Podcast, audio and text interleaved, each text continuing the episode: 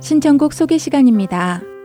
알래스카 앵크리지에 사시는 김광숙 애청자님께서 보내주신 편지입니다. 안녕하세요. 오늘 설문지를 보내드리면서 처음으로 신청곡도 부탁드려 봅니다. 많은 분들의 수고와 노력으로 만들어진 CD를 잘 듣고 있습니다. 저는 특별히 설교 말씀과 성경 공부에 많은 관심을 가지고 있는데요. 말씀 들으면서 큰 은혜를 받고 있습니다. 앞으로 더욱 많은 분들이 기도와 봉사와 후원으로 함께 동력해 주시기를 소망합니다. 라고 하시며 오직 예수뿐이네 찬양을 신청해 주셨습니다. 김광숙 애청자님, 정성껏 설문지를 작성해 주셔서 감사드립니다. 주신 의견들 잘 참고하여 더 나은 방송 되기 위해서 최선을 다하겠습니다. 감사드리며 신청해 주신 오직 예수뿐이네 찬양 함께 듣고 준비된 프로그램으로 이어드리겠습니다.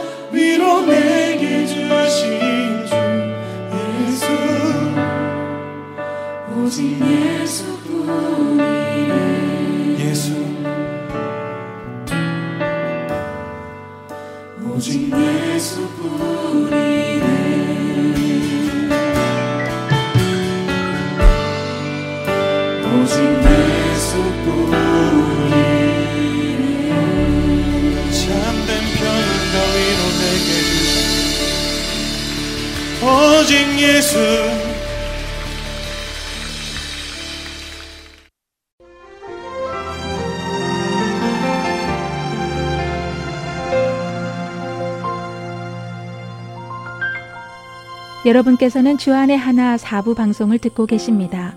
주안의 하나 사부에서는 지난 방송들 중에서 신앙에 도움이 될 만한 프로그램을 다시 방송해 드리고 있습니다. 이번 시즌에는 2016년에 방송된 청지기의 삶 시즌 1과 2014년에 방송된 아나크리노 시즌 1, 2016년에 방송된 요한복음 강해 그리고 성경 속 단어 한마디가 준비되어 있습니다. 바로 이어서 청지기의 삶 시즌 1 함께 하시겠습니다.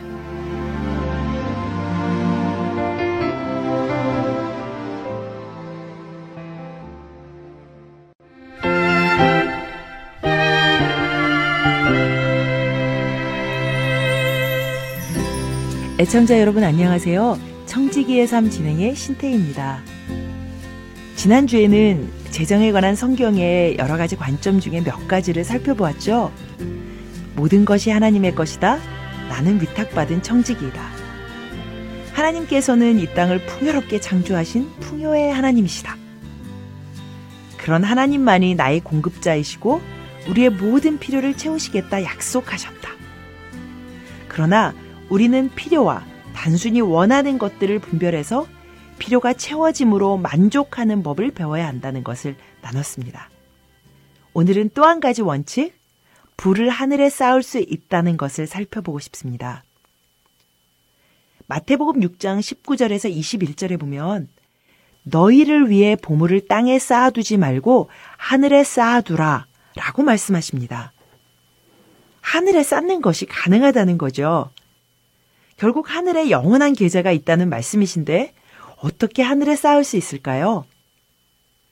누가복음 16장 1절에서 13절에는 불의한 청지기의 비유가 나옵니다. 이 비유에 대해 여러 가지 설명과 해석이 있겠지만 제게는 리차드 포스터 목사님의 말씀이 가장 와닿았습니다. 불의한 청지기가 주인의 돈을 허비한다는 소식에 주인이 샘을 하기 위해 청지기를 부릅니다. 그가 생각해낸 꾀는 주인에게 빚진 사람들의 빚을 탕감해 주는 것이었고 그것으로 빚진 사람들의 호감을 사서 자기의 직업을 빼앗긴 후에 그들이 자신을 돌봐주지 않을까 기대하는 것이었습니다. 놀랍게도 주님께서는 그가 지혜롭게 일을 했다 칭찬하시며 이 세대의 아들들이 빛의 아들들보다 지혜롭다 말씀하십니다. 주님께서는 왜 이 불의한 청지기를 칭찬하신 걸까요? 리차드 포스터 목사님의 말에 의하면 칭찬의 포커스는 그가 경제적 자원인 돈을 비경제적인 목표, 곧 다른 사람들의 호의를 얻는 데 사용했다는 것이었다는 것입니다. 성경에서 말하는 이 세대의 아들들은 돈을 약한 사람을 억누르는데 위신과 명예를 사고 충성을 사기 위한 뇌물로 즉 비경제적인 목표로 사용하는데 빛의 아들인 우리는 돈을 단순히 먹고 쓰는 경제적 목표만을 위해 사용한다면 지혜롭지 못하다는 것입니다. 돈을 거부할 것이 아니라 돈으로부터 도망칠 것이 아니라 그것을 붙들고 정복해서 보다 더 큰 목표, 하나님 나라를 진척시키는데 사용하도록 우리는 부르심을 받았습니다. 영원한 것은 사람과 하나님 뿐이십니다.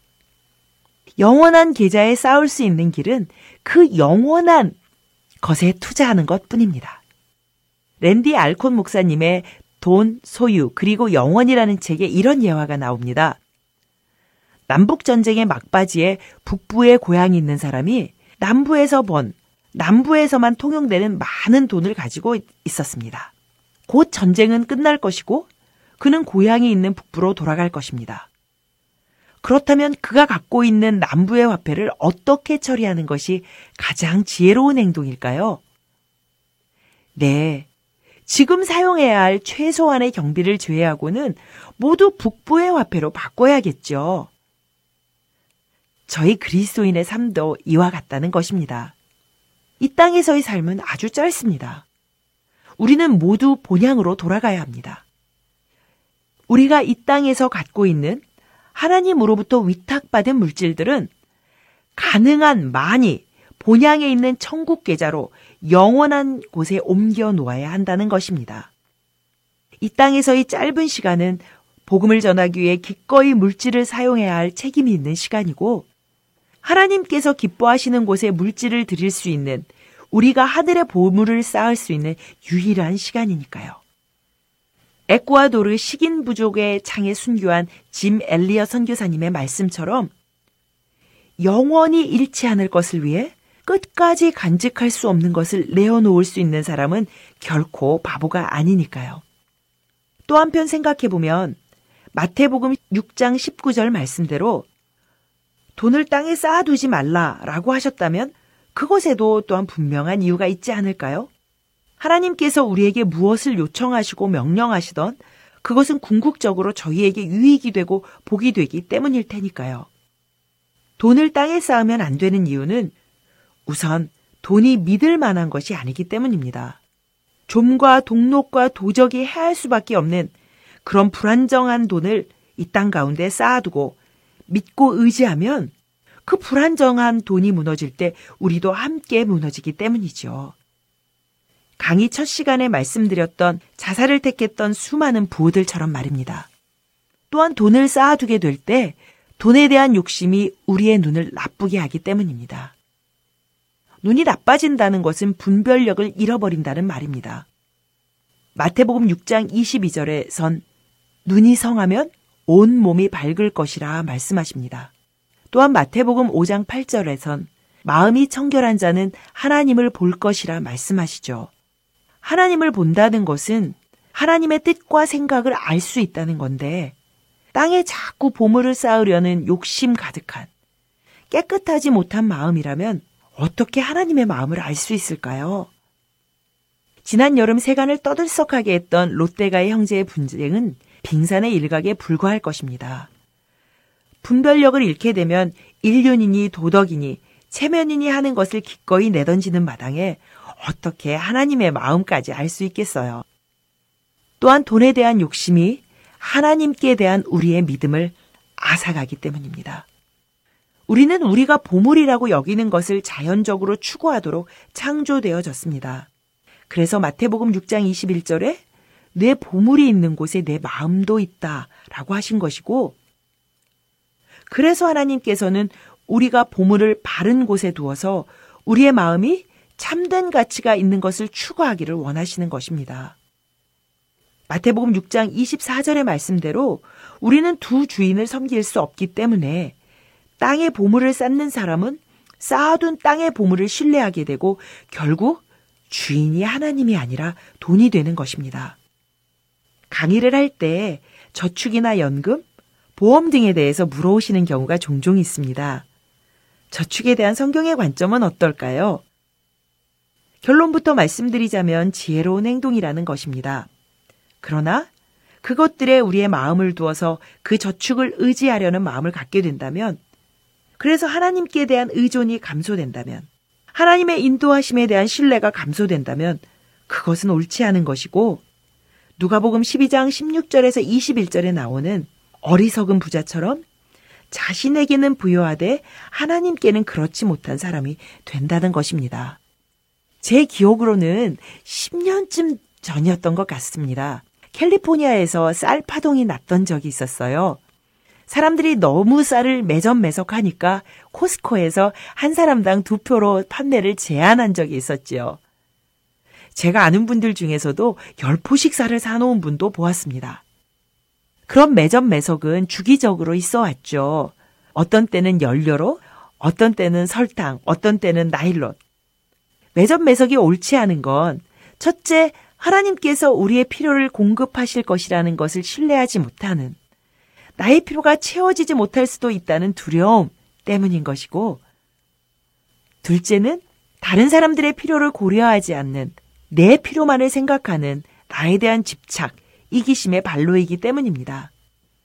매점 매석으로 쌓아놓는 것을 하나님보다 더 의지하는 죄를 범하는 것이죠. 돈에 대해서 성경에서는 작은 것이라고 말씀하십니다.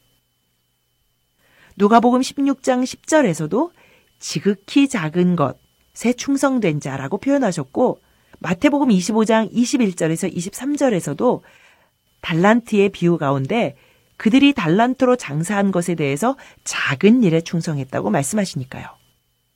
돈은 우리가 지배당하고 끌려다녀야 하는 큰 것이 아니라 다스려서 하나님 나라의 유익이 되도록 조종하고 사용해야 하는 작은 것입니다.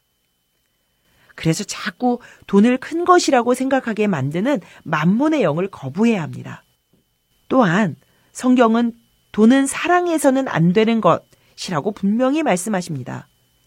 디모데전서 6장 10절에 보면 돈을 사랑함이 일만하게 뿌리라고 말씀하십니다. 우리의 사랑과 경배의 대상은 오직 하나님 한 분뿐이셔야 함에도 불구하고 돈을 사랑하게 되면 거기서부터 모든 악한 결과물들이 파생된다는 것입니다. 그러나 우리는 또한 돈이 속한 세상 체계 안의 자연 법칙을 지켜야 합니다. 돈은 세상에서 가치 교환의 수단으로 amoral, 가치 중립적으로 만들어진 것이기 때문에 그것이 속한 세상 체계의 원칙들을 지킬 때 우리가 영적 전쟁에서 또한 권위를 가질 수 있다는 것입니다. 마태복음 17장 24절에서 27절에 보면 예수님께서 성전세를 내는 이야기가 나옵니다. 예수님께서는 표적을 보여달라는 서기관들과 바리새인들에게 요나의 표적밖에 보일 것이 없으시다며 스스로가 성전 그 자체이심을 선포하셨지만 그럼에도 물고기 입에서 한 세계를 얻으셔서 베드로와 예수님의 성전세를 지불하십니다. 모든 이스라엘 성인 남자에게 의무였던 성전세를 내심으로 돈이 속한 세상 체계의 법칙을 지키셨고 사람들로 실족치 않게 하셨습니다. 또한 마태복음 22장 16절에서 22절에서 예수님을 올무에 걸리게 하려는 바리새인들의 세금에 관한 질문에 가이사의 것은 가이사에게 하나님의 것은 하나님에게 바치라 라고 말씀하시므로 세금에 있어서 세상의 법을 지킬 것을 말씀하십니다. 이처럼 돈은 작은 것이고 사랑해서는 안 되는 것이지만 돈이 속한 세상 체계 안의 자연 법칙을 지키는 것이 공의의 하나님의 관점이신 것입니다. 여태껏 저희는 재정에 대한 성경의 관점과 원칙들에 대해서 살펴보았습니다. 그리고 돈에 대해서 성경에서 무엇라 말씀하시는지도 알아보았습니다. 그런데 저희가 전제에서 나누었듯이 이런 성경의 관점들을 인정하거나 혹은 그대로 살아내지 못하게 하는 악한 영의 권세가 있다는 것입니다. 그리고 우리는 그것을 재정의 영역에서 만몬이라고 부른다고 말씀드렸습니다. 다음번엔 이 만몬에 대해 만몬의 영향력엔 어떤 것이 있는가 하는 것들을 나누어 보도록 하겠습니다. 감사합니다.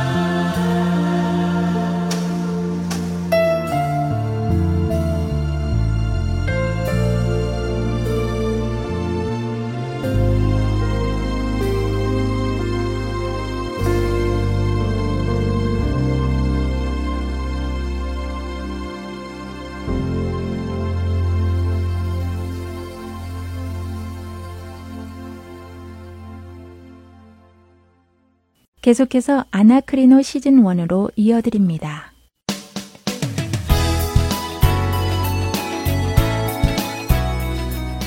애청자 여러분 안녕하세요. 애청자 여러분들과 성경을 함께 상고하는 시간 아나크리노 진행의 최강덕입니다. 여러분 안녕하세요. 강승규입니다. 네, 이제 벌써 아나크리노가 방송한 지 5개월째로 접어드는데요. 예, 시간이 정말 빨리 지나갑니다. 네. 어, 시작한 지 얼마 되지 않은 것 같은데도 뒤돌아보면 꽤 많은 시간이 지나갔습니다. 네, 또 그만큼 많은 성경 본문을 함께 상고해 보았다고도 할 수 있는데요. 네. 어, 청취자 여러분들께 어떻게 도움이 되고 있는지 궁금합니다. 네, 여러 번 말씀드리지만 여러분과 함께 하나님의 말씀을 상고하는 이 시간을 통해서 여러분들께서 스스로 성경을 보실 때 어떤 방법으로 또 어떤 생각으로 그리고 어디에 초점을 맞추어 보는가를 훈련해 나가는 것이 이 프로그램의 목적입니다. 네. 귀찮으시더라도요, 함께 성경을 펴시고요, 직접 소리 내서 읽으시며 함께 상고하기를 바랍니다.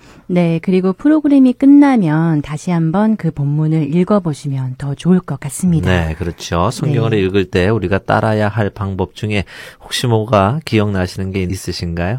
네, 먼저 성경의 전후 좌우를 보라는 거죠. 네. 항상 말씀을 어느 한 구절이나 단락만 보다 보니까 네. 말씀을 오해하는 경우가 많다는 것을 배우게 되었습니다. 그렇습니다. 네, 그래서 성경을 문맥 안에서 해석해 내야 한다는 것을 배웠고요. 네. 또 성경을 너무 도덕적으로 해석하려고만 해서도 안 된다는 생각을 하게 되었습니다. 네. 자꾸만 우리도 이와 같이 좋은 사람이 되자, 저 사람의 본을 받자 하는 관점 에서 보다 보면 네. 성경이 말씀하시려는 포인트를 놓치게 된다는 것도 느꼈습니다. 그렇죠. 성경은 도덕책이 아니라 하나님이 누구이신가, 예수 그리스도가 누구이신가, 성령님이 누구이신가, 네. 이분들이 구원을 위해 무엇을 어떻게 하셨고 해 나가시고 계신가를 알려주시는 아주 영적인 또 비밀스러운 책입니다. 네. 이런 관점에서 우리는 성경을 풀어 나가야 하는데요.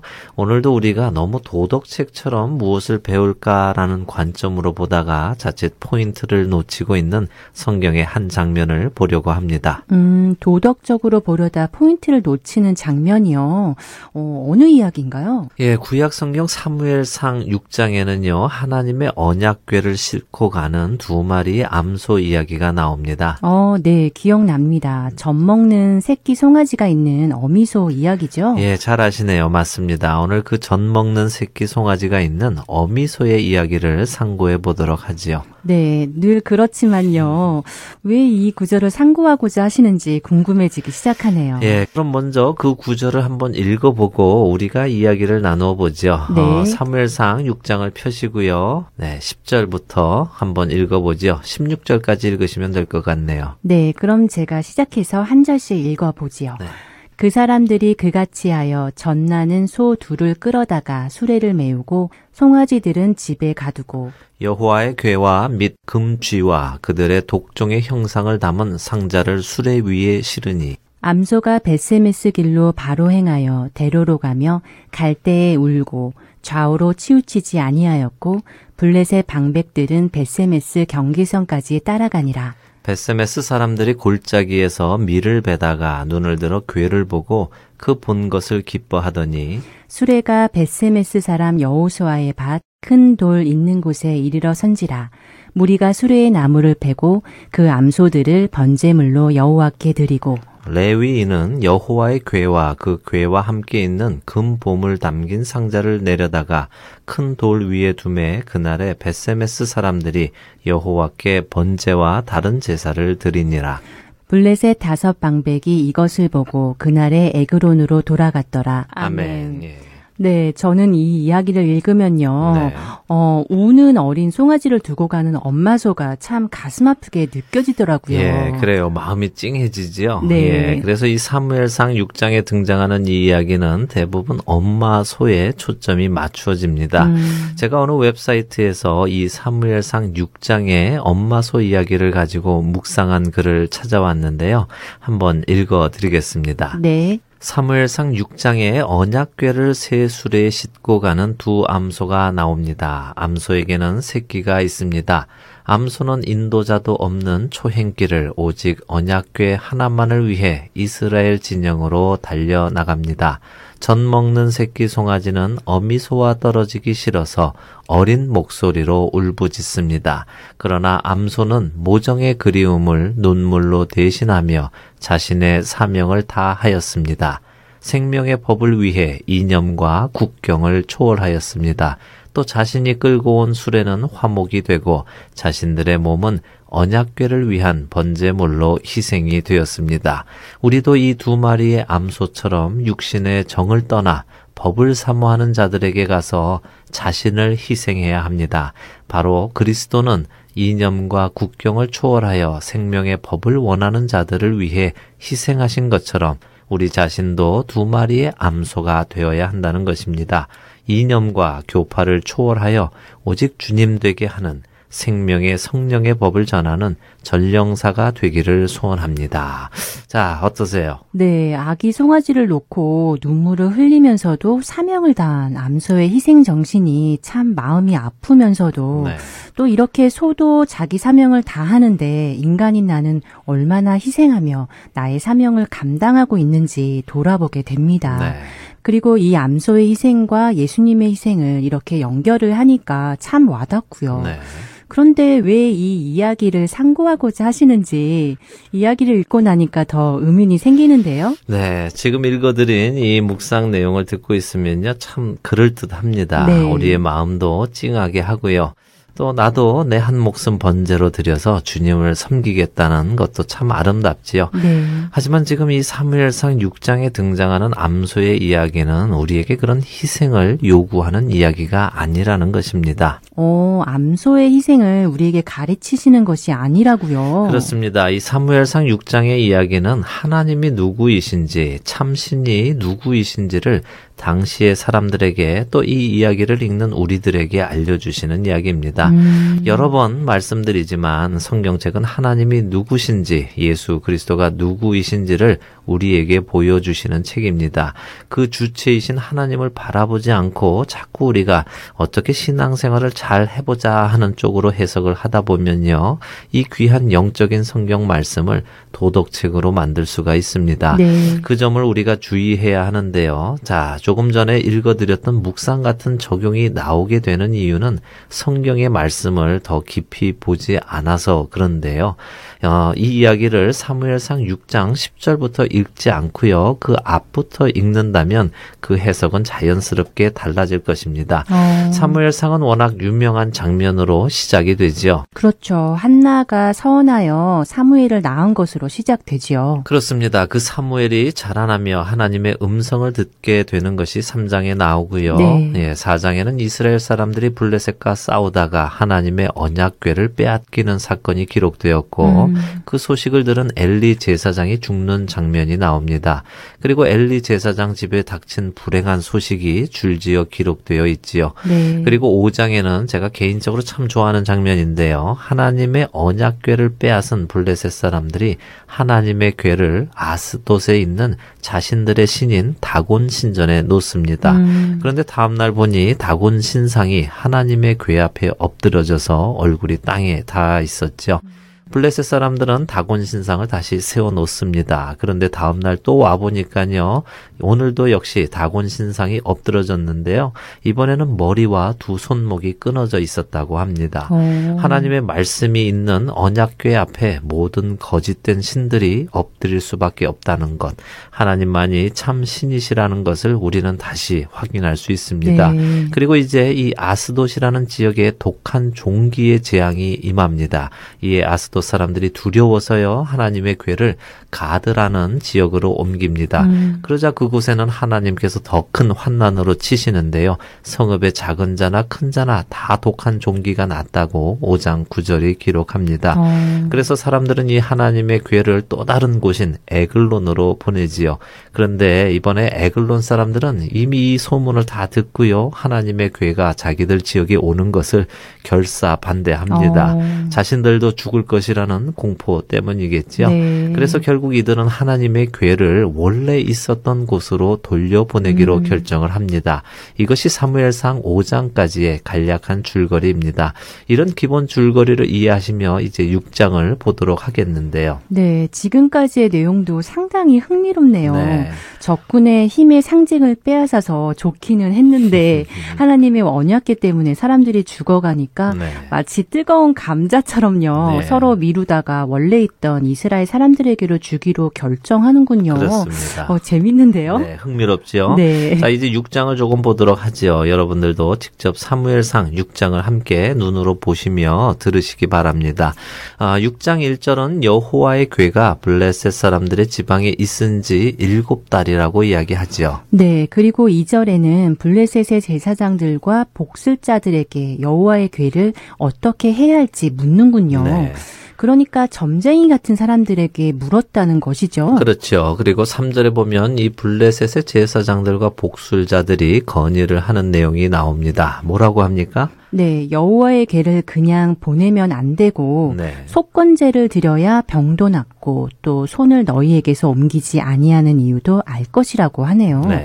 어, 이게 무슨 뜻이죠? 예, 속건제는 하나님의 성물이나 인간에게 해를 끼치는 죄를 범했을 때 그 죄를 속량받기 위해 드리는 제사로요. 레위기 5장에 설명되어 있는데요. 어, 물론 블레셋 사람들이 이 모세 율법에 따른 속건제를 알고 이런 이야기를 한 것은 아닐 것이고 요. 자신들 나름대로 무언가 배상해야 한다는 의미로 쓴 것 같습니다. 음, 그리고 손을 너희에게서 옮기지 아니한다는 것은 지금 계속해서 하나님의 괴가 가는 곳마다 독종으로 인해 사람들이 죽어가는 일이 끊이지 않는 이유를 알 수 있을 것이라는 이야기지요. 음, 그렇군요. 그리고 4절에는 그럼 무엇으로 그 속건제를 드릴까 의논하는군요. 네. 그런데 속건제로 드리는 것이 금독종과 금쥐 다섯 마리네요. 왜 이것을 드릴까요? 네, 어, 성경 학자들에 따르면요, 블레셋에 퍼진 독종은 페스트일 가능성이 많다고 합니다. 어, 페스트는 아시다시피 쥐가 옮기지요. 네. 그래서 이들이 페스트로 생긴 독종을 금으로 그 모양을 만들고 또 그것을 옮기는 쥐를 금으로 만들었을 것이라고 설명합니다. 음, 실제로 이 히브리어로 쓰인 구약 성경을 나중에 헬라어로 번역한 70인역이 있지 않습니까? 네. 그 70인역에는 이 장면에 쥐의 재앙이 덧붙여져 있다고 합니다. 어, 그런 이유로 이렇게 금으로 형상을 만들어서 보내는군요. 네. 그러고 보니까 광야에서 불뱀에게 물렸을 때 네. 모세가 노뱀을 만들어서 그 재앙을 멈춘 것이 생각이 나는데요. 예, 블레셋 사람들이 그 소문을 들었을 수도 있었겠죠. 네. 어, 하지만 당시 이런 처방, 그러니까 우리 말로 하면 이열치열과 같은 방법은 이방 문화에서는 일반적인 관습이었다고 음. 합니다. 자, 좀 더 가보지요. 어, 네. 5절과 6절에는 그렇게 금 종기와 쥐의 형상을 만든 이유가 나오고요. 출애굽 때 재앙 이야기도 나오네요. 네. 그만큼 블레셋의 주술사들도 많이 알고 있었군요. 그렇게 보이죠. 그리고 네. 이제 7절부터 두 마리 암소를 사용하게 되는 이유가 나오는데요. 여기서부터는 읽어보시죠. 네, 그러므로 새 수레를 하나 만들고 멍에를 메어 보지 아니한 젖나는 소 두 마리를 끌어다가 소의 수레를 메우고 그 송아지들은 떼어 집으로 돌려보내고 여호와의 궤를 가져다가 수레에 싣고 속건제로 드릴 금으로 만든 물건들은 상자에 담아 궤 곁에 두고 그것을 보내어 가게 하고 보고 있다가 만일 궤가 그 본 지역 길로 올라가서 벳세메스로 가면 이 큰 재앙은 그가 우리에게 내린 것이요 그렇지 아니하면 우리를 친 것이 그의 손이 아니요 우연히 당한 것인 줄 알리라 하니라. 네, 거기 9절까지 일단 읽지요. 어, 그러니까, 어, 이렇게 새끼 있는 두 암소를 사용한 이유가 특별히 있었네요. 그렇죠. 그냥 우연히 두 암소가 하나님의 궤를 메고 간 것이 아니라요. 그렇습니다. 조금 앞에만 읽어보니까 두 암소가 하나님의 궤를 메고 가게 된 이유가 설명되어 있지요. 네. 그 이유가 뭐라고 합니까? 음, 그러니까 이두 암소가 가는 모습에 따라서 어, 자기들에게 닥친 이 재난이 하나님께로 온 것인지 네. 아니면 우연히 그렇게 된 것인지를 판단하겠다는 것이겠네요. 바로 그것이죠. 젖을 먹는 어린 송아지가 있는 두 암소는 분명히 본능적인 모성애가 있기 때문에요. 어린 송아지와 떨어지는 것을 슬퍼하겠지요. 네. 그렇게 그 어린 송아지의 울음소리를 들으면 고개를 돌려서 그 송아지에게로 가는 것이 어미로서의 본능일 것입니다. 네. 지금 블레셋의 제사장들과 복술자들은 그 사실을 알기에 만일 이 어미소들이 그런 본능적인 행동을 하지 않고 베세메스로 곧장 가면 그것은 그런 기적을 행할 수 있는 여호와 신이 이 일에 개입되어 있다는 것이라고 판단하겠다는 것이지요. 만일 그렇지 않고 암소가 본능대로 행동을 한다면 이 일은 그냥 우연이라는 것이고요. 음, 그리고 그 일은 하나님께서 주장하고 계시기에 두 암소가 자식들과 떨어져서 울면서도 암소의 본능대로 행하지 못하고 좌로나 우로나 치우치지 않으며 베세메스로 가는 것이군요. 맞습니다. 이 재앙은 하나님께서 블레셋에 내리신 것이라는 것을 하나님께서는 두 암소를 통해요 블레셋 사람들에게 보여주신 것이고 음. 또 이스라엘 사람들에게도 알려주신 것이고요. 또 이 성경을 읽는 우리에게도 알려주시는 것이지요. 네, 그렇다면요. 이스라엘 사람들은 왜 수레의 나무를 패고 그 암소들을 번제물로 하나님께 드렸나요? 예, 여기에는 조금 성경적인 지식이 필요한데요. 아, 성물이라고 하지요. 네. 하나님께 드리는 제사에 사용되는 물건들이요. 아, 또 하나님의 임재가 있었던 물건들은 하나님과 관계된 일이 아닌 다른 어떤 목적으로도 쓰일 수 없었습니다. 어. 다시 말해서 세속적인 용도로 다시 쓰일 수 없었던 것이지요. 그러니까 지금 언약궤를 실어온 수레는 놔두었다가 다른 데에 사용될 수 없었던 것입니다. 어, 그런데요. 네. 그냥 놔뒀다가 언약계를 나중에 옮길 때 쓰면 되지 않나요? 예, 그래서 성경 지식이 필요하다고 말씀을 드린 것인데요. 어, 하나님의 언약궤는요, 아무나 옮길 수 있는 것이 아니고요. 네. 또 아무 기구로 옮길 수 있는 것도 아닙니다. 어, 아무나 옮기는 게 아니라고요. 예, 신명기 10장 8절에 하나님께서는 언약궤 옮기는 사람과 방법에 대해 설명해 주십니다. 네. 어, 제가 읽어 드릴게요. 그때 여호와께서 레위 지파를 구별하여 여호와의 언약궤를 매게 하며 여호와 앞에 서서 그를 섬기며 또 여호와의 이름으로 축복하게 하셨으니 그 일은 오늘까지 이르느니라. 어, 레위 지파 사람들. 네. 그러니까 제사장 지파 사람들이 옮길 수 있었고 네. 또 어깨에 매어서 옮기게 되어 있군요. 그렇습니다. 그래서 요수와 3장에서도 제사장들이 언약궤를 메고 요단강을 건너지 않습니까? 음, 그렇군요. 그런 하나님의 방식이 아니고 소가 끄는 수레에 메고 온 것이군요. 그렇습니다. 그리고 이 암소 역시 하나님의 궤를 끌고 왔기 때문에 다시 다른 데에 사용할 수가 없는 것이지요. 네. 원래 번제는 레위기에 의하면요 숫소와 숫송아지로 드리게 되어 있거든요. 음. 그럼에도 불구하고 이 암소가 다른 곳에 쓸 수 없기 때문에 하는 수 없이 번제로 드리게 된 것이죠. 어, 그런 이유로 암소를 번제로 드리게 된 것이군요. 네. 이렇게 설명을 듣고 보니까 처음에 읽어주셨던 묵상의 내용이 조금 어색 해지는 느낌인데요. 그렇습니다. 어, 이제 정리를 좀 해볼까요? 어, 먼저 이 암소들은요, 자신이 자원해서 이 일에 사용된 것이 아닙니다. 그렇죠? 그렇죠. 그냥 끌려온 거죠. 네. 그리고 자신들의 뜻과는 상관없이 언약궤를 지고 가게 됩니다. 네. 그런데 가는 도중에 어땠습니까? 정말 그 묵상의 내용처럼 자신의 사명을 위해 모자간의 정도 끊고 조연히 그 길을 갔습니까? 그렇지 않지요. 이 두 암소는 울면서 갔습니다. 네. 이 암소들은 자식인 송아지들에게로 가고 싶 었지만 하나님께서 그것을 허락지 않으셨기에 좌로나 우로나 치우치지 못하고 울면서 그냥 가게 된 것이지요. 그렇죠. 사명감하고는 거리가 많군요. 네, 그렇습니다.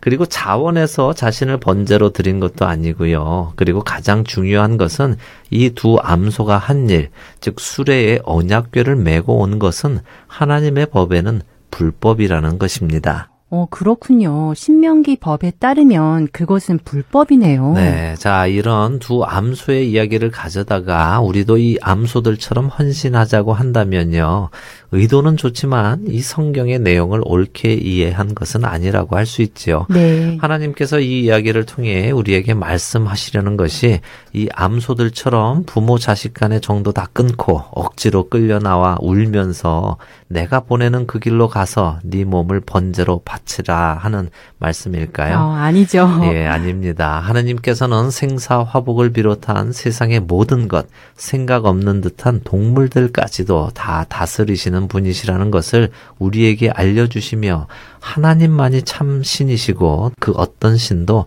하나님 앞에 설 수 없다는 것, 그리고 그 누구도 하나님을 범할 수 없다는 사실을 우리에게 알려주시는 것입니다. 네. 바로 이를 통해 내가 믿는 하나님이 누구이시며 나를 지키시는 하나님이 어떤 분이신지 깨달아 알고 바로 그 주님을 믿고 우리가 담대히 세상에서 하나님의 자녀로서 살아가야 할 것입니다.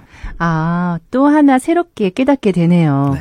이 사무엘상 6장의 이야기에서 우리가 보아야 할 것은 이 두 암소가 아니라 그 두 암소의 본능까지도 통제하시는 하나님의 능력이었군요. 그렇습니다. 네, 교훈적인 관점, 도덕적인 관점에서 보려니 이렇게 더 중요한 하나님의 주권을 보지 못했던 것 같습니다. 예, 물론 하나님의 부르심에 우리는 응답하여 사명감을 가지고 그 길을 가야 하지요. 음. 하지만 거기에 이 두 암소의 이야기가 성경적인 근거가 될 수는 없습니다. 네. 오히려 마태복음 10장 37절부터 38절의 말씀처럼 아버지나 어머니를 나보다 더 사랑하는 자는 내게 합당하지 아니하고 아들이나 딸을 나보다 더 사랑하는 자도 내게 합당하지 아니하며 또 자기 십자가를 지고 나를 따르지 않는 자도 내게 합당하지 아니하니라라는 말씀이 더 성경적인 근거가 될 것입니다. 네, 또 그 다음 절도 맞는 말씀 같은데요. 네. 자기 목숨을 얻는 자는 잃을 것이요. 나를 위하여 자기 목숨을 잃는 자는 얻으리라. 라는 마태복음 10장 39절의 말씀입니다. 맞습니다. 네, 오늘 아나크리노 사무엘상 6장에 등장하는 두 마리의 암소와 언약계에 관한 이야기를 상고해 보았습니다. 이 이야기를 상고해 가며 성경 속에서 우리가 초점을 맞춰야 하는 것은 바로 삼위일체의 하나님이시라는 것을 다시 한번 깨닫게 됩니다. 이 사실을 우리가 늘 기억하며 하나님의 말씀을 읽어가야 하겠습니다. 오늘도 함께 해주신 여러분께 감사드리고요. 다음 한 주도 주님의 말씀 속에서 주님의 손길을 찾게 되시는 여러분들 되시기 바라며 오늘 아나크리노 마치겠습니다. 안녕히 계세요. 네, 안녕히 계십시오.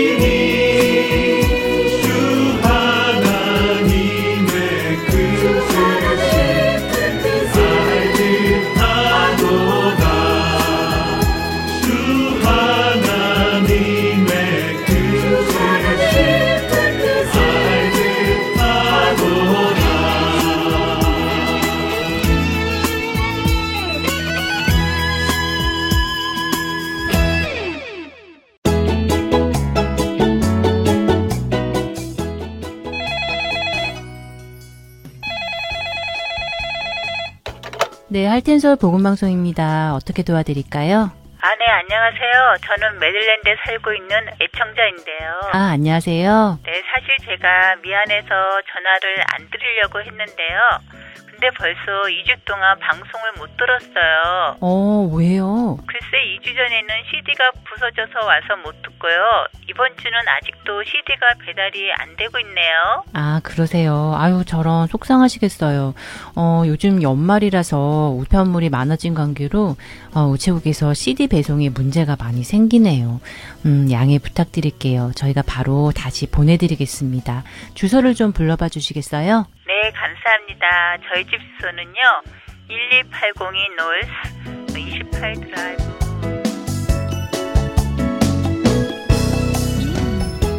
매년 연말연시에는 많아진 우편물로 인해 CD 배송에 종종 문제가 생깁니다. CD 배송이 원활히 이루어지도록 여러분들의 기도를 부탁드리며 혹시 파손된 CD를 받으셨거나 받지 못하신 경우가 생기시면 망설이지 마시고 연락을 주시기 바랍니다. 다시 보내드리겠습니다. 사무실 전화번호는 602-866-8999입니다.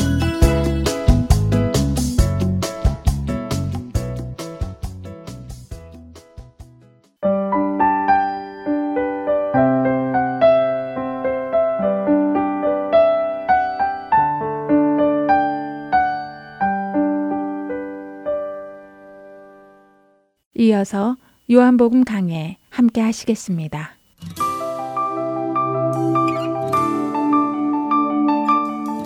애청자 여러분 안녕하십니까? 예, 요한복음 강의 17번째 시간입니다. 예, 오늘은 요한복음 5장 9절에서 47절에 담겨 있는 안식일 논쟁에 대해서 말씀을 드리겠습니다.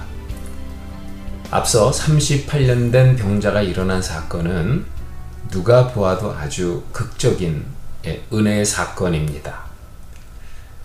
그러나 이 은혜의 사건을 보면서 전혀 못마땅해 하는 사람들이 있었습니다. 바로 유대인들입니다. 5장 9절에서 10절에 이날은 안식일이니 유대인들이 병 나은 사람에게 이르되 안식일인데 내가 자리를 들고 가는 것이 옳지 아니하니라. 병 고친 그날이 안식일이었다는 것입니다. 그날에는 일을 해서는 안 되는데 자리를 드는 행위는 안식일을 어기는 것이라고 유대인들이 지적하고 있습니다. 자신들이 가진 율법과 규례의 잣대를 가지고 예수님의 행위를 판단하고 있었던 것입니다. 당시 바리새인들이 열심히 공부했던 책이 있는데 율법을 해석한 미시나라고 하는 책입니다. 그 책에 의하면 안식일에 금지된 항목이 39등급으로 나뉘어져 있다고 합니다. 물론 여기에는 물건을 한 곳에서 다른 곳으로 옮기는 일도 포함되어 있습니다. 지금 유대인들은 그 조항을 기준으로 해서 오늘 예수님의 행위가 안식일을 범한 것이라고 판단하고 있었던 것입니다. 예수님은 미시나에 나오는 이러한 안식일에 대한 왜곡된 가르침을 알고 계셨을 것입니다. 오늘 예수님은 유대인들의 그 모순된 가르침을 확연히 드러내기 위하여 어쩌면 일부러 안식일에 38년 된 병자에게 자리를 들라고 말씀하지 않았나 생각합니다. 그렇다면 유대인들의 안식일에 대한 가르침의 문제는 도대체 무엇이었을까요? 오늘 예수님은 세 가지 면에서 유대인들의 안식일의 문제를 지적하고 있습니다. 첫째는 시간대에 문제가 있습니다.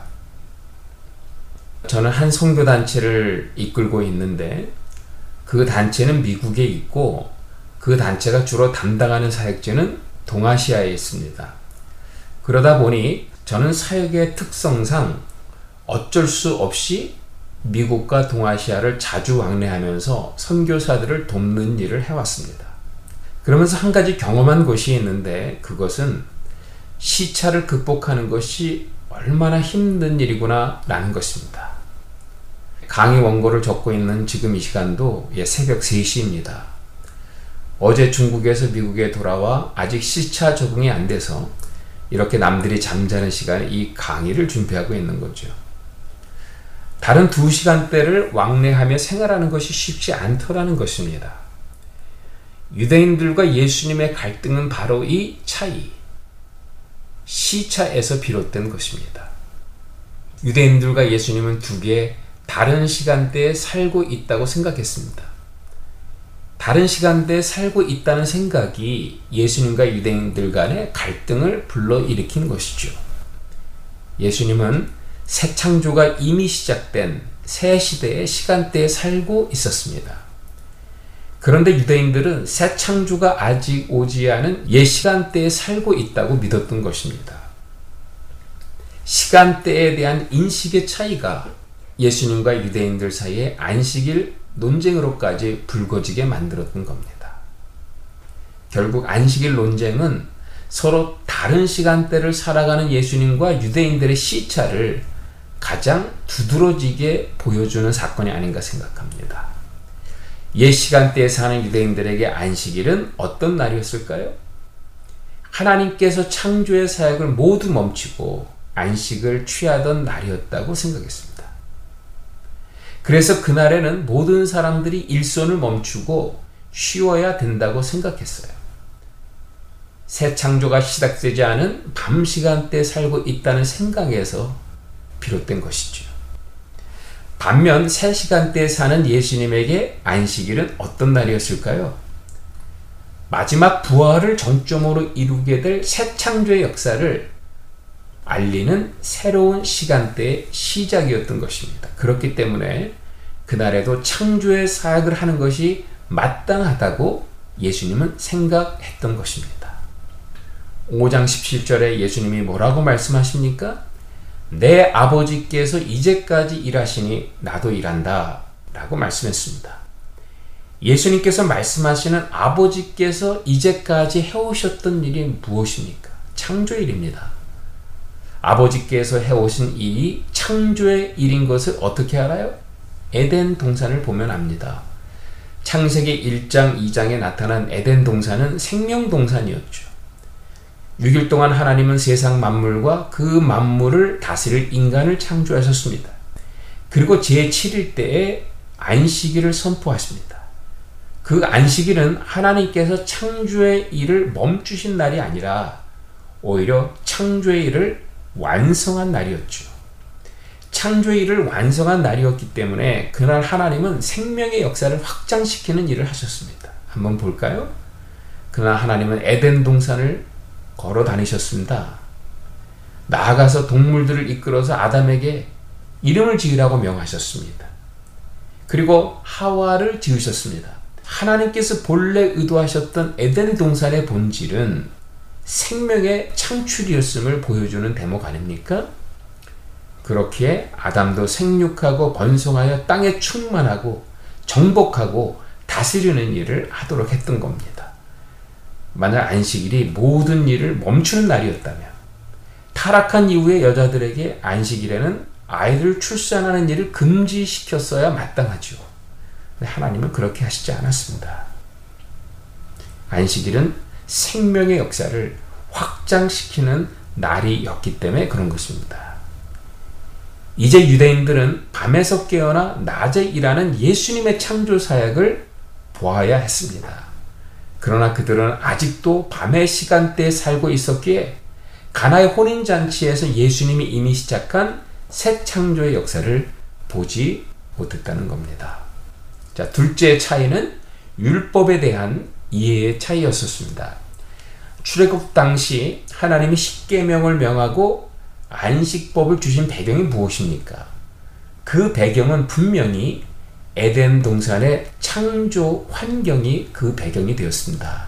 즉 하나님께서 십계명과 안식법을 주신 이유는 아담이 타락하기 이전에 하나님과 아담이 에덴 동산에서 누렸던 온전한 관계, 그 샬롬의 관계를 회복시켜 주기 위해서였어요.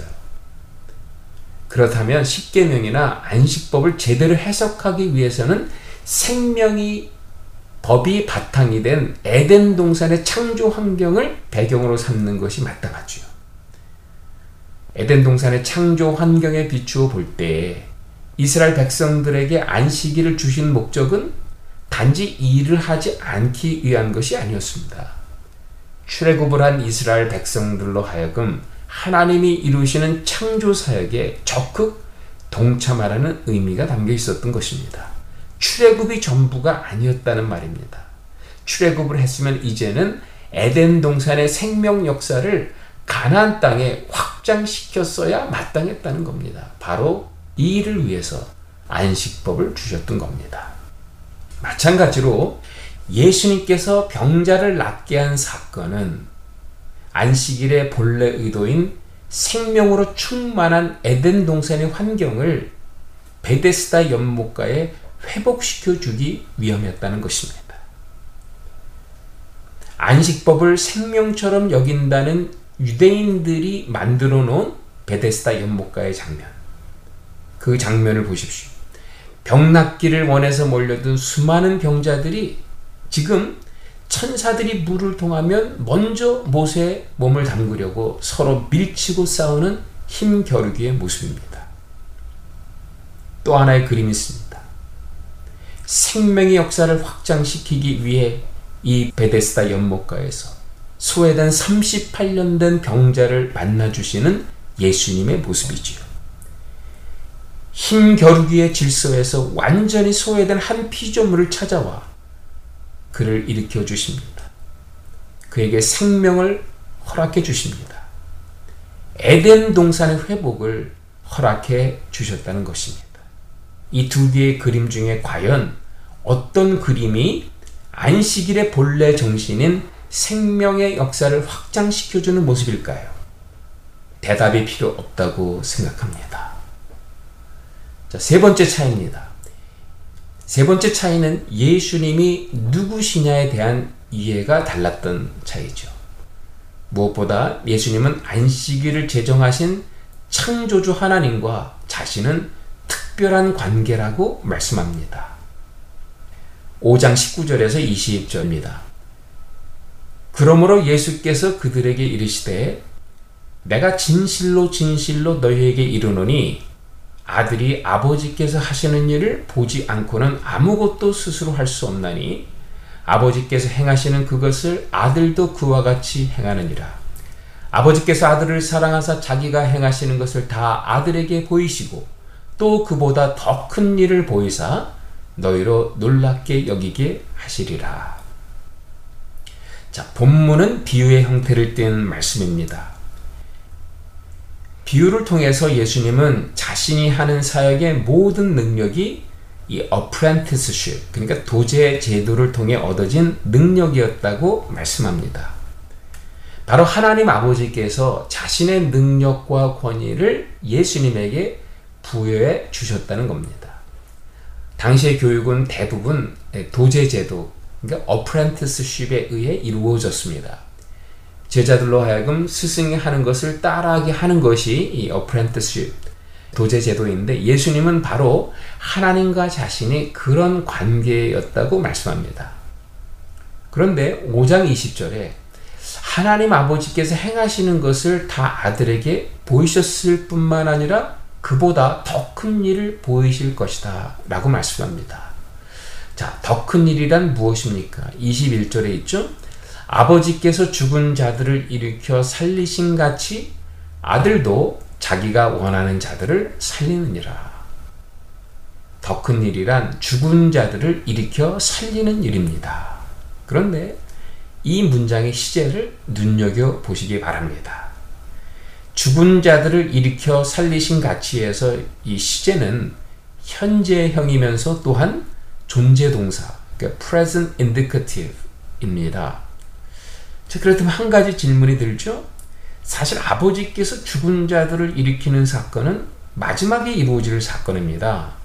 그러니까 이사야서 25장 6절에서 8절에 하나님은 분명히 마지막 때 죽은 자들의 단체 부활을 약속해 주셨죠. 죽은 자들의 단체 부활은 아직 이루어지지 않았습니다. 죽은 자들의 단체 부활이 아직 이루어지지 않았다면 당연히 미래형을 써야 하지 않겠습니까? 그런데 오늘 예수님은 미래형이 아니라 존재 동사인 현재형을 사용해서 아버지께서 죽은 자들을 일으켜 살리신 가치라고 말씀하고 있어요. 왜 그렇습니까? 죽은 자를 일으키는 것은 하나님의 속성이었다는 말입니다. 하나님께서 에덴 동산에서 아담과 하와를 창조하셨을 때에도 죽은 자를 일으키는 하나님의 속성으로 아담과 하와에게 생명을 불어 넣으셨다는 말입니다. 그 이후에 일어난 모든 창조의 역사 역시 죽은 자를 일으키는 하나님의 속성으로 창조를 이루셨다는 뜻입니다. 그런데 더 놀라운 것은 죽은 자를 일으키는 부활의 속성을 자신의 아들 예수님께 주셨고 그 부활의 속성으로 예수님은 안식일에 38년 된 병자를 일으켰다는 겁니다.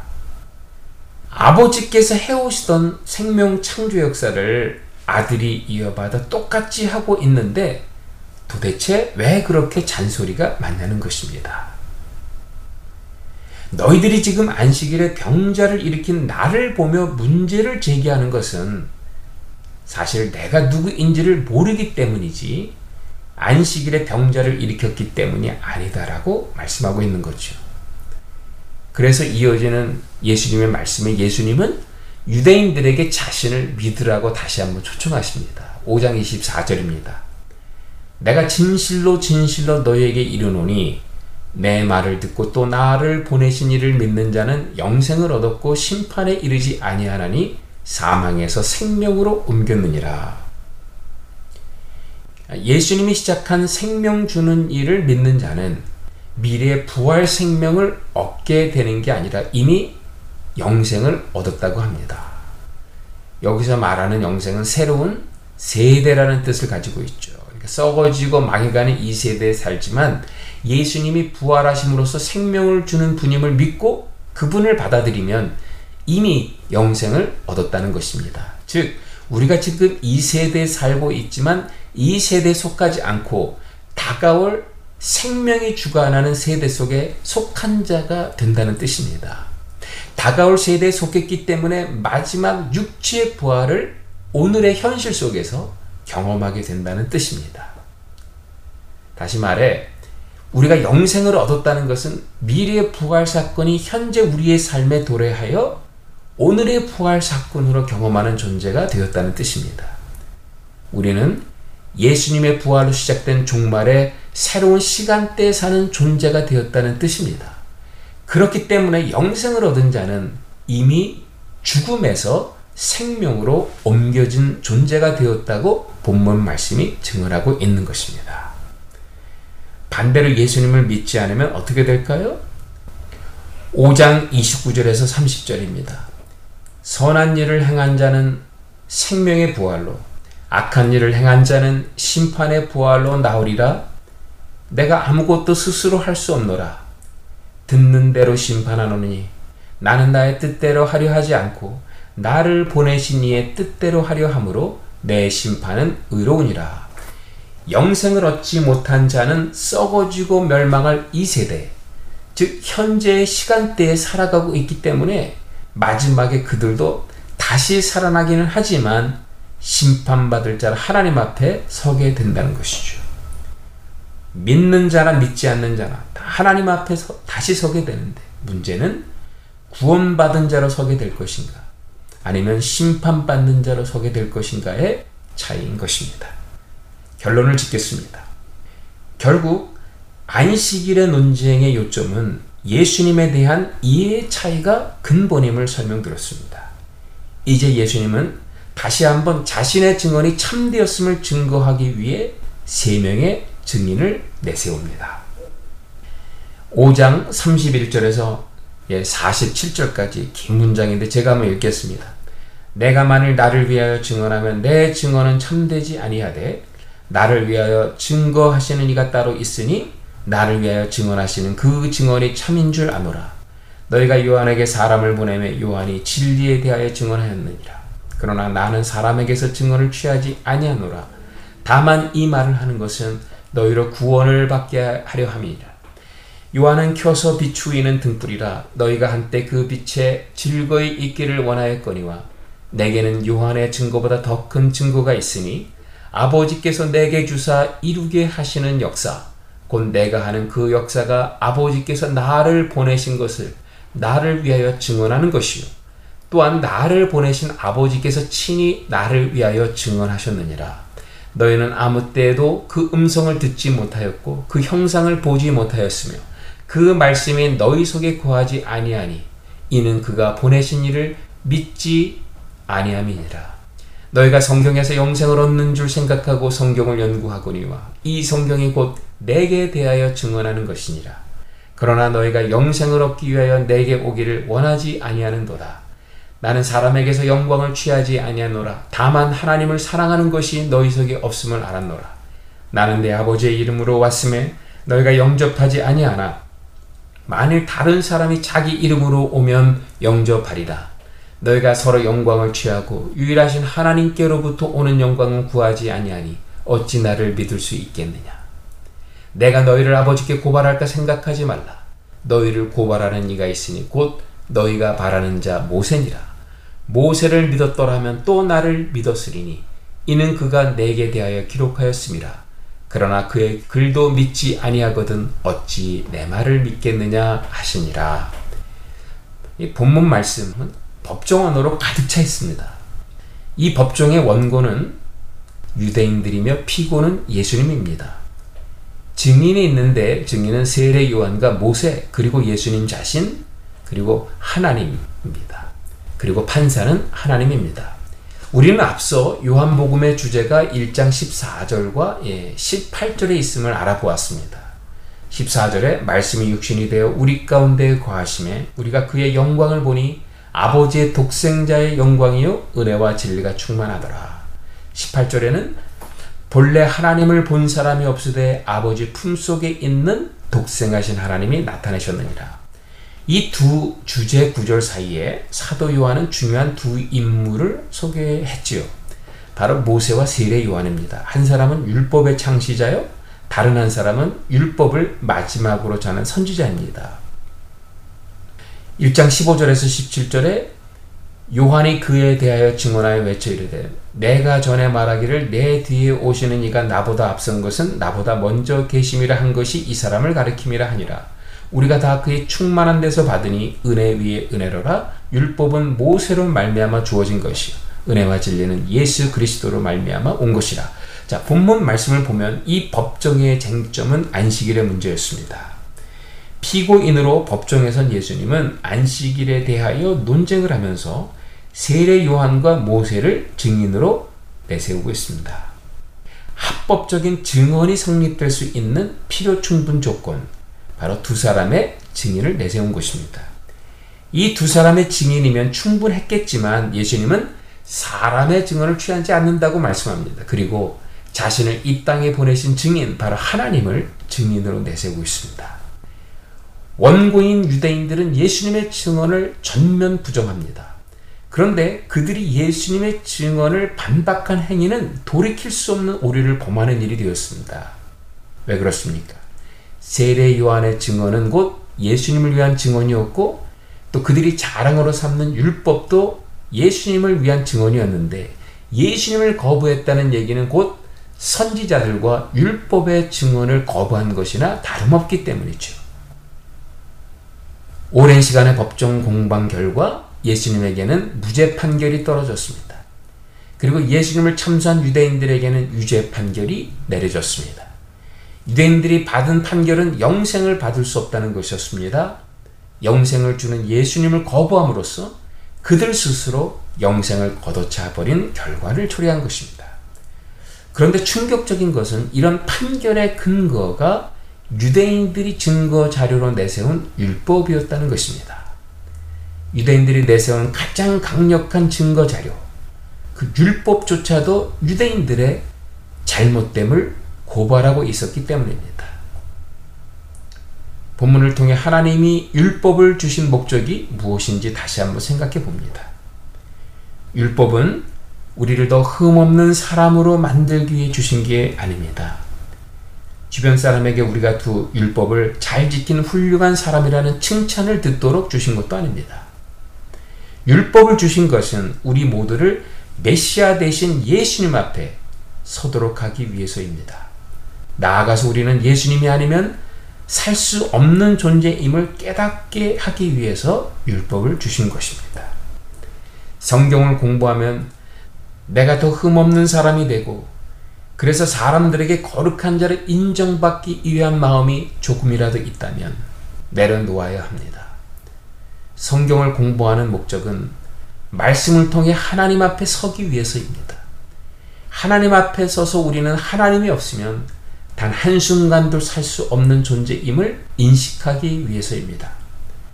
많은 분들이 성경을 사랑해서 성경을 많이 읽는 줄 압니다. 그런데 왜 이런 마음이 생기지 않는 것일까요? 성경을 바르게 옳게 읽지 않아서 그렇습니다. 메시아 사상은 관심이 있으나 정작 메시아를 모른다면 성경을 올바로 읽는 것이 아닙니다. 하나님 나라에 관심이 있으나 정작 하나님을 모른다면 성경을 제대로 읽는 것이 아닙니다. 저 역시 성경을 가르치는 강사로서 성경을 공부하는 것만큼 기쁜 일은 없습니다.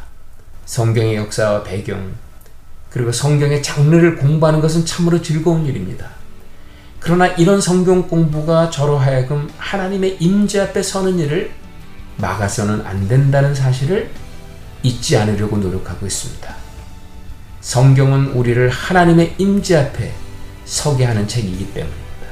성경은 우리를 그분의 가슴 속으로 인도해 주는 책이기 때문에 그렇습니다. 오늘은 여기까지 하겠습니다.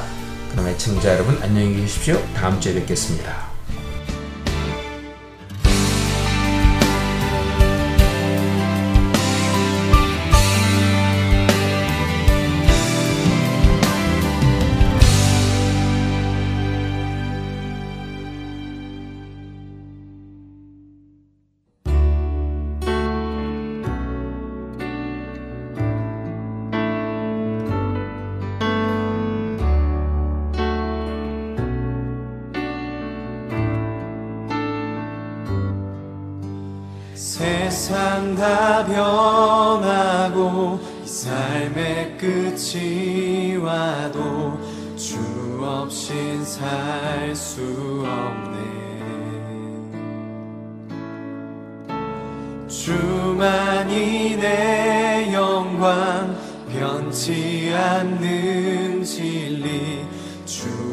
없인 살 수 없네.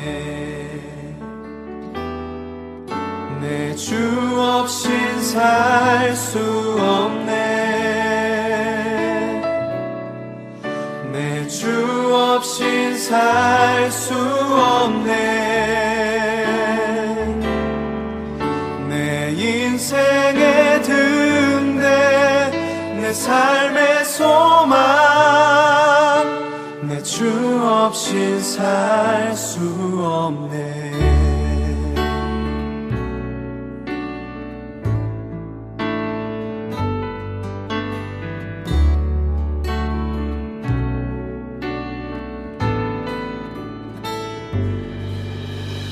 좋으신 아버지 진실하신 친구 주 없인 살수 없네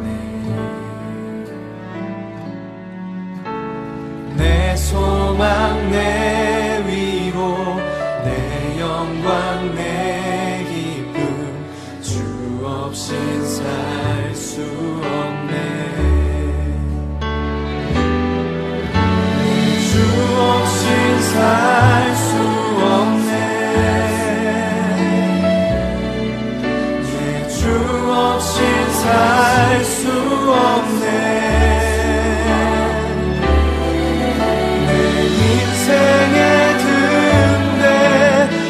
삶의 소망. 내 주 없인 살 수 없네. 내 주 없인 살 수 없네. 내 주 없인 살 수 없네.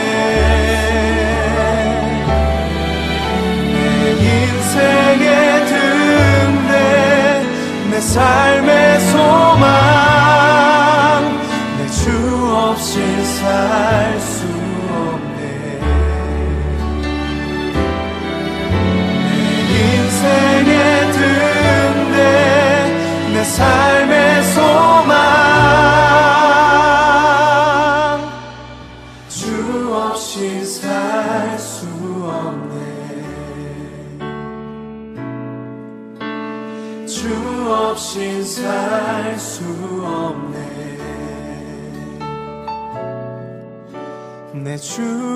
없인 살 수 없네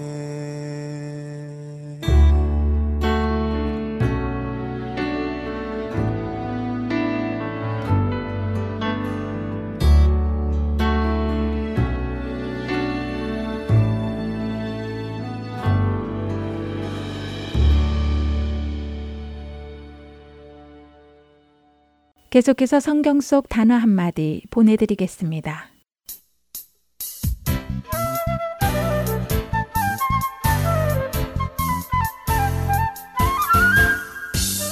여러분 안녕하세요. 성경 속 단어 한마디 진행의 이다솜입니다.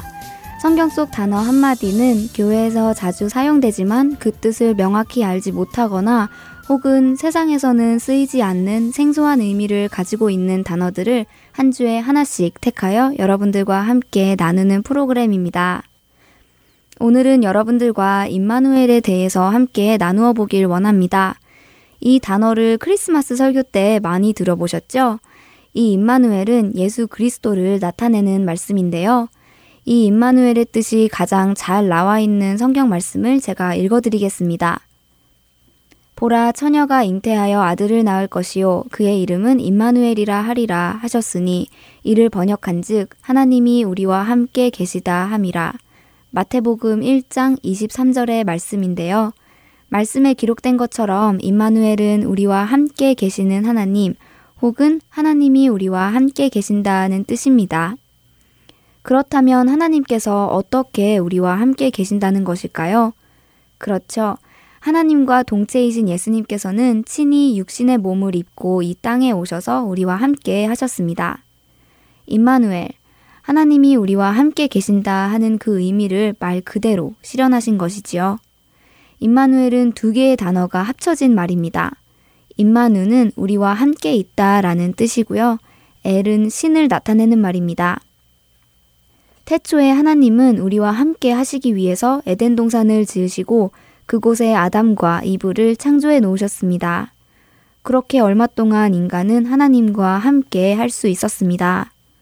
그러나 아담이 죄를 지음으로 죄의 삭슨 사망, 즉 죽음이 우리 안에 들어오게 되었고 우리는 우리의 죄로 인해서 하나님과 함께 할 수가 없게 되었습니다. 죄로 인해 하나님께 가까이 가면 죽을 수밖에 없었지요. 그럼에도 불구하고 하나님께서는 이스라엘이라는 한 족속을 모든 민족 중에서 택하셔서 그들 안에 거하시기로 하십니다. 은혜를 베푸신 것이지요. 하나님께서는 그들 안에 성막을 짓게 하시고 그 안에 머무시며 그들과 함께 하십니다. 임마누엘 하신 것이지요. 여기서 잠깐만요. 혹시 성막이 뭐야? 라고 하실 분들이 계실 것 같아서 알려드리겠습니다. 성막이란 천막이라는 뜻을 가지고 있는 단어로 광야 생활부터 솔로몬의 성전 시대까지 이스라엘 백성들의 제사를 위한 장소로 운반 가능했던 성소입니다. 따라서 이 성막은 하나님께서 그의 백성과 함께 거하신다는 상징이기도 하지요. 이렇게 성막 안에 머무시고 성막 안에서만 만날 수 있었던 하나님께서 육신의 옷을 입고 메시아로 다시 오십니다. 바로 예수 그리스도이시지요. 죄로 인해 하나님과 함께 할 수 없었던 우리는 예수님을 통해 하나님과 함께 할 수 있게 된 것입니다. 하지만 예수님께서는 이 곳에 계속해서 우리와 머무르실 수는 없으셨습니다. 하나님 아버지께로 가셔서 우리와 거할 곳을 준비하셔야 하기 때문입니다. 그래서 예수님께서는 아버지께로 가신 후에 하나님의 영을 우리에게 보내주십니다. 바로 성령님이시지요. 그리고 그 성령님은 이제 예수 그리스도를 구주로 믿는 모든 성도 안에 머무르시며 임마누엘을 실현하십니다. 사실 앞서 읽어드렸던 마태복음 말씀은 이미 구약에서 예언된 말씀을 마태가 다시 인용한 것입니다. 원문은 이사야 7장 14절 말씀이지요. 처녀가 잉태하여 아들을 낳을 것이요 그의 이름을 임마누엘이라 하리라 라고 처음으로 임마누엘이 예언됩니다. 당시 이스라엘 백성들은 다른 나라들의 괴롭힘으로 인해 고통당하던 때였는데요. 그때 하나님께서 이 임마누엘을 약속하시는 것이지요. 그 약속은 당시 고통을 받던 그들의 자유함에 대한 약속이기도 했지만 700여 년 뒤에 오실 구원자 예수 그리스도를 통해 하나님의 백성들이 영원한 구원의 선물을 받을 것이라는 것을 의미하는 것이었습니다. 어떠세요? 지금 어려운 일을 겪고 계시는지요? 실망과 절망 속에 계시는지요? 하지만 기억하세요. 임마누엘의 하나님은 지금 우리와 함께 계십니다. 지금 겪는 그 일에서도 구원하실 것이며 먼 훗날 있을 심판에서도 우리를 구원하셔서 우리와 영원히 함께 하실 것입니다. 임마누엘의 하나님을 생각하며 그분과 친밀한 교제를 누리시는 우리 모두가 되기를 소망합니다. 다음 시간에 뵙겠습니다. 안녕히 계세요.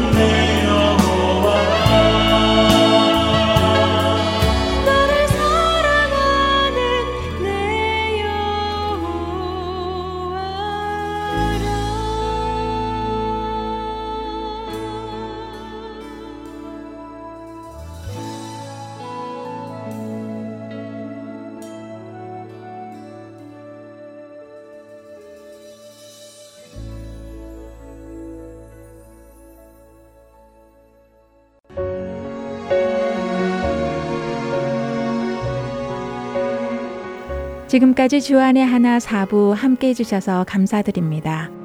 다른 지난 방송들을 더 듣고 싶으신 분들은 홈페이지 www.heartandseoul.org에서 특별 방송을 클릭하셔서 들으실 수 있습니다.